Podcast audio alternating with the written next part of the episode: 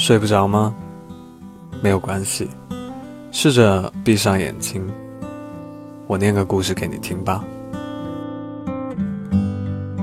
就在去年的这个时候吧，我去了一次上海，也像这样的天气，阴雨不断，潮湿是我对那个城市的第一印象。虽然我成长的城市也是一样的潮湿，那个时候。我住在只有八平方的隔板房里，房间放了三张上下铺的床位，很幸运，我挑了一个靠窗的下铺。不过也正是因为靠窗，下雨的时候，难免就会有一些雨水从窗户的缝隙里面飘进来。我床上那套不算很厚的被子，被雨弄得特别湿润，再加上。早春寒季节嘛，可以说我在这里度过了一个十分难忘的初春，以至于后来真的对下雨失去了好感。六张床住着五个小伙子，他们下班以后就看电影、玩手机，然后闲聊，或者做些其他能够打发时间的事情，磨蹭到午夜十二点，他们就去睡觉了。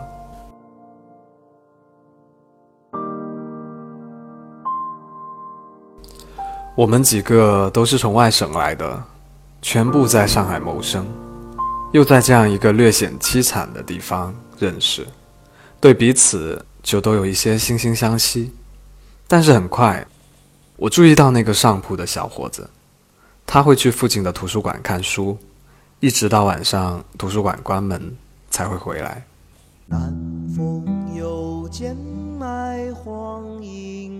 说不上来为什么。我居然很想和他聊聊天，可能因为像这样已经工作了，还能耐心读书的人，也算是大多数人中的异类吧。我问他为什么总是待在图书馆，他说在图书馆的感觉很好，从一个城市到另外一个城市，总会第一时间看看那个城市的图书馆的样子。我不知道他会看什么书，也不知道他的工作。但，就因为这句话，我被打动了。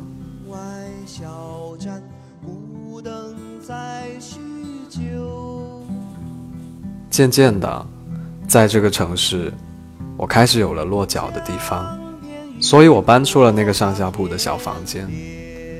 但你知道，一个人在上海实在是很容易无聊，读书就成了我打发时间的最佳选择。有一次。我坐公交下班回家，看见一位年纪很大的乞讨者。那是一个炎热的夏天傍晚，他站在拥挤的公交车站旁边，捧着一本和他打扮一样又脏又乱的书，神情自在。我感到很惊讶，这是我第一次对书有了全新的认识。我看着那位老人，觉得自己精神上很贫穷。夕阳下，听着夏日的蝉鸣，看着自己喜欢的书，那一刻，是他一生中最好的时刻吧。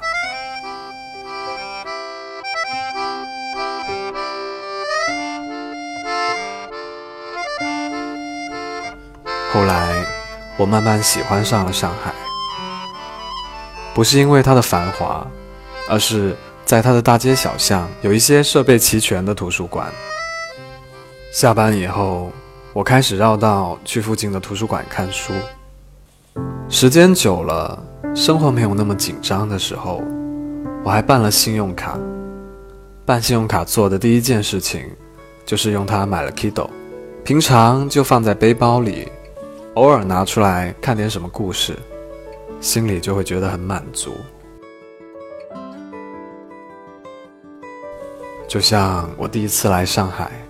看到地铁上那么多人，一个十几岁的乌克兰男孩在人群中读书的那种心情，就像我第一份工作所在的公园里，那个老大爷在大雨中看月报栏里的报纸的时候那种心情，就像那个边乞讨边读书的老人的心情。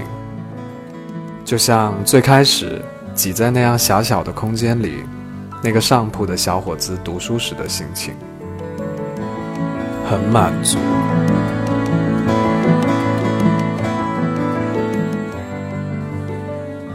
不记得是谁和我说过的，喜欢音乐的人，就算不是什么大人物，也至少不会是一个坏人。我觉得读书的人也是这样。你觉得呢？我也发现没有你留下的痕迹，可能是秋末。我是吉祥君，下一个故事依旧在 Storybook FM。晚安。